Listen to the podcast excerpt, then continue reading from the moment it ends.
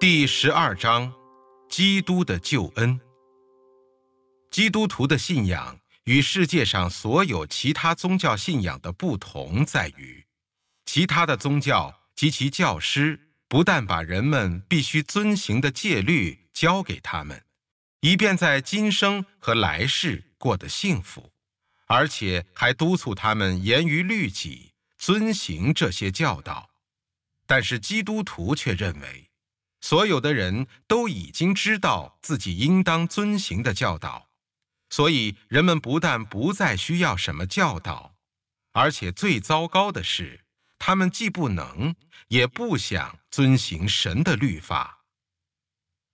由于人类的败坏到了极点，十恶不赦，神就亲自差遣耶稣来，做人类的代表，替人类担当罪孽。耶稣在十字架上完成了这一使命。不但他在十字架上被人弃绝、被人讥讽，而且作为人的罪的象征和化身，他还成了神对人的愤怒和审判的替罪羊。这样一来，耶稣赎清了人类一切的罪，解决了罪的问题。不过，人必须承认自己是一个罪人。没有能力自救，并要接受耶稣基督作为个人的救主。当一个罪人凭信心接受耶稣基督作为他唯一的救主时，神就称他为义。神要每一个人为自己做出这个决定。不仅如此，神还应许我们：凡信耶稣，并且相信神因为耶稣的死。而赦免我们一切罪。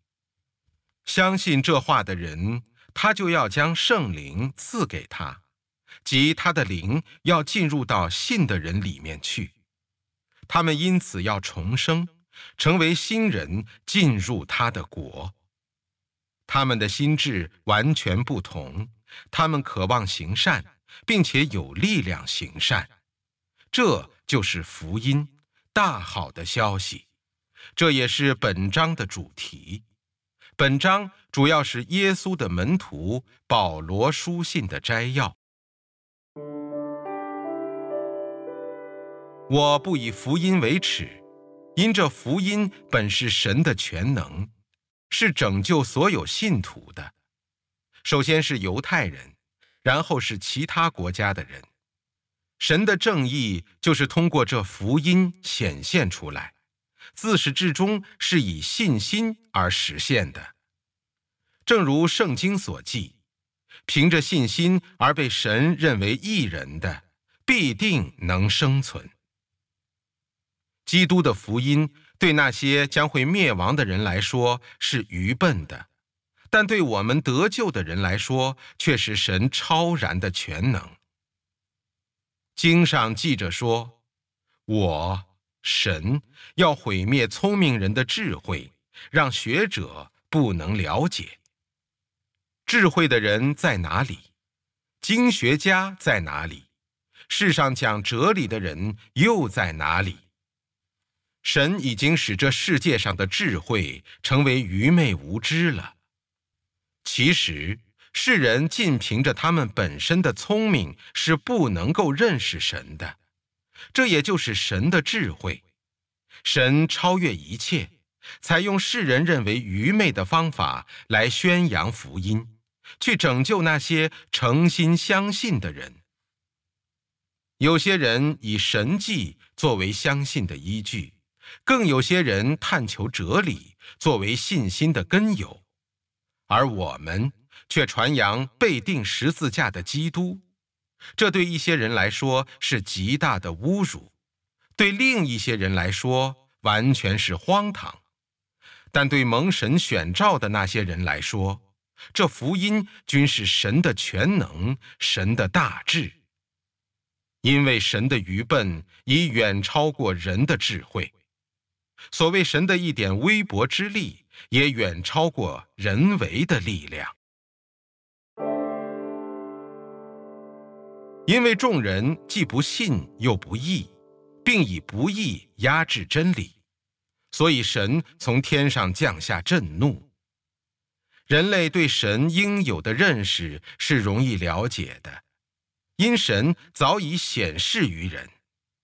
神虽然是肉眼看不见的，但他永恒的全能和神力，从创世以来，人类可以透过大自然中的万物，毫无困难地领悟出来。因此，人不能有什么借口说不认识神。可是他们明明知道神的存在，却故意不尊敬他，不感谢他，反而内心变得更加虚渺，思想愚昧，渐渐心智就迷糊不清了。人们自认有智慧，其实愚蠢至极，以必死的人、飞禽、走兽、爬虫等偶像来代替永恒的神的荣耀。因此，神遗弃了他们，任凭他们随心所欲，做出下流的事来，以致玷污了自己。这就因他们放弃神的真理，宁愿接受虚伪谎言，敬拜侍奉被制造出来的东西，而不敬拜那位创造万物的神。神才是永远被称颂的。阿门。因此，神任凭他们放纵可耻的情欲，女人违背了正常的男女关系，男人也放弃了和女人的正当关系，而同性相恋，彼此欲火攻心，男人和男人做羞耻不堪的丑事，变态的结果都亲身遭受到应得的报应。既然人故意不承认神，神就任凭他们败坏下去，做那些不正当的事，使人心里充满了各种邪念、邪恶、贪心、恶毒、嫉妒、凶杀、斗争、蒙骗、幸灾乐祸、恶意重伤、诽谤、憎恨神、侮辱人、傲慢。自夸、惹是生非、背逆父母、丧尽天良、不守信用、不仁不慈、冷酷无情。他们明知神会判定做这些事的人万劫不复的死罪，可是人们不但自己去做，更怂恿别人也同流合污。论断别人的人呐！你自己也不能幸免，你在什么事上论断别人，就在什么事上定了自己的罪。因为你所做的和别人做的完全一样。我们都知道，无论是谁做这些事的人，是必定要受到神公正的审判。你该想一想。你论断别人的罪，然后你自己再犯同样的罪，难道你能逃脱神的审判吗？你不知道神宽待你，是在等待你悔改吗？你是不是轻视他的仁慈宽厚和忍耐？其实，因你一直顽固不化，不肯悔改，乃是替自己积蓄神的愤怒，在神。以公义施行审判的那一天，将有更重的刑罚轮到你的头上。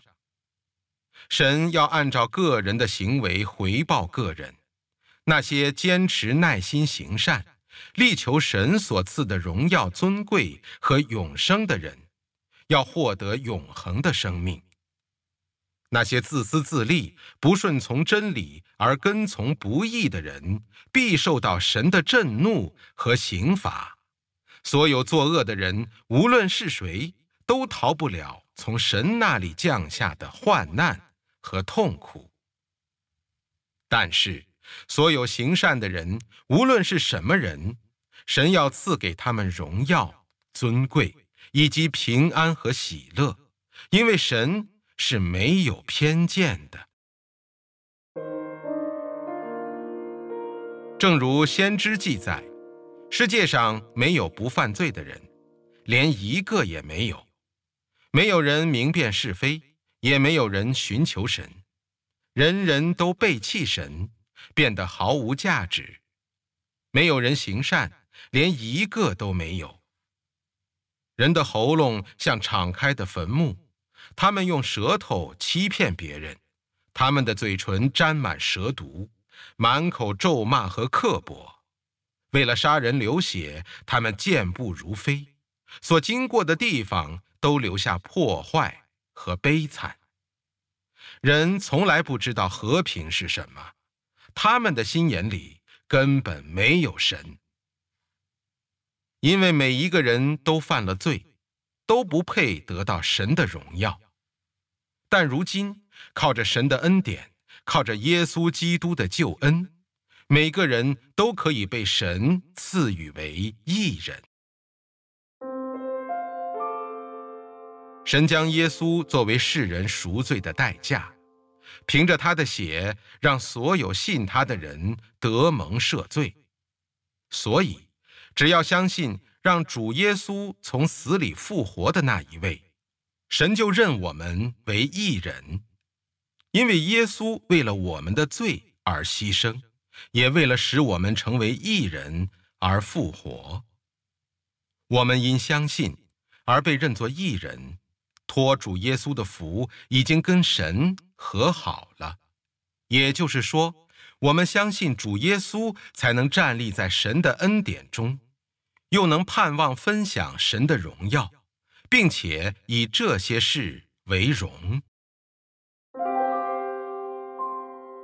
当我们无望无助又背叛神的时候，耶稣顶替了我们而牺牲了。在这世上，如果说有人代替恩人去死，是有可能的。但不可能有哪一个人会代替跟自己毫无关系的一位正直的人去死。可是耶稣，当我们充满罪恶的时候，代替我们去死，因而更显示出神对我们的爱。我们由于耶稣的血已经被认作义人，现在凭着他，更可以免受神的愤怒了。当我们敌对神的时候，神通过他的儿子耶稣的死，使人跟神和好。既然现在已经与神和好，凭着耶稣的生命，更可以得到救恩。不但如此，由于耶稣，我们还能以神为荣。罪的后果就是死。但神通过主基督耶稣赐给我们永恒的生命，作为超然的礼物。如今，所有信赖基督耶稣的人都不被定罪，那是因为耶稣的缘故，我们得到圣灵的帮助，已经脱离了罪和死的约束。由于我们对罪的软弱。所做不到的事，神却代我们完成了。为了免除人类的罪，神差遣自己的儿子耶稣来到世上，让他变成带罪的肉体，并判定了耶稣为罪人，以他的死来顶替我们的罪。神这样做，乃是要我们不随从自己的本性，而服从圣灵。好让我们实现神的要求。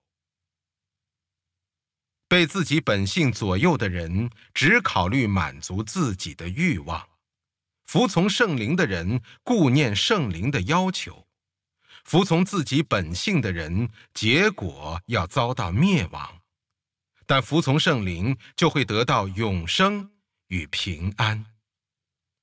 因为人的本性是反抗神、敌对神的。也绝不能服从神所定的法则，因此，所有随心所欲的人绝对不能够得到神的喜悦。如果神的圣灵存在于你心中，你就不会随从自己的欲望生活，而是被圣灵带领。人若没有基督的圣灵，他就不是属于基督的人了。基督如果存在于你心中，你的身体虽然因罪而死，但圣灵却靠基督赐你永生。如果那是耶稣复活的圣灵存在于你心中，神也必通过圣灵使你那原本会死的身体活过来。因此，弟兄姊妹们，我们如果随着自己的意思而活，必定灭亡；但如果靠着圣灵排除自己的意思，就必得永生。所有让圣灵引导自己的人，才是神真正的儿女。我们接受了神的圣灵，不是让我们像奴仆一样惧怕，而是要我们成为神的儿女。靠着圣灵，我们能够向神呼唤：“天父啊，我的父亲。”这圣灵在我们心中证明我们是神的儿女。既然是神的儿女，我们就有了神的福泽继承权，可以与基督一同承受神的产业。如果我们必须和基督一同受苦，就必定和他一同享受荣耀。我们相信，现在我们所遭受的各种苦楚，与我们将来要得到的荣耀是无法相比的。我们是凭着盼望而得救的，盼望就是等候一件目前所看不到的事。已经在眼前的，怎么能称盼望呢？我们所盼望的，就是那看不见的，因此我们必须忍耐等候。其实圣灵也扶助我们的软弱，我们不知道该怎么祷告的时候。圣灵会亲自用不可言传的情感代替我们向神求情。看透人内心的神了解圣灵的意思，因为圣灵是按照神的旨意替我们向神祈求的。我们知道，神安排万事，是为了所有爱他的人都能得到好处。因为我们都是按照他的旨意被选召出来的，神预先知道我们，就早已挑选了我们。神也预先命定我们要和他儿子相似，好让耶稣在众弟兄当中成为长子。神预先选定了我们，最后又召集我们来，并且认我们为义人，使我们得到荣耀。那么我们该怎么说呢？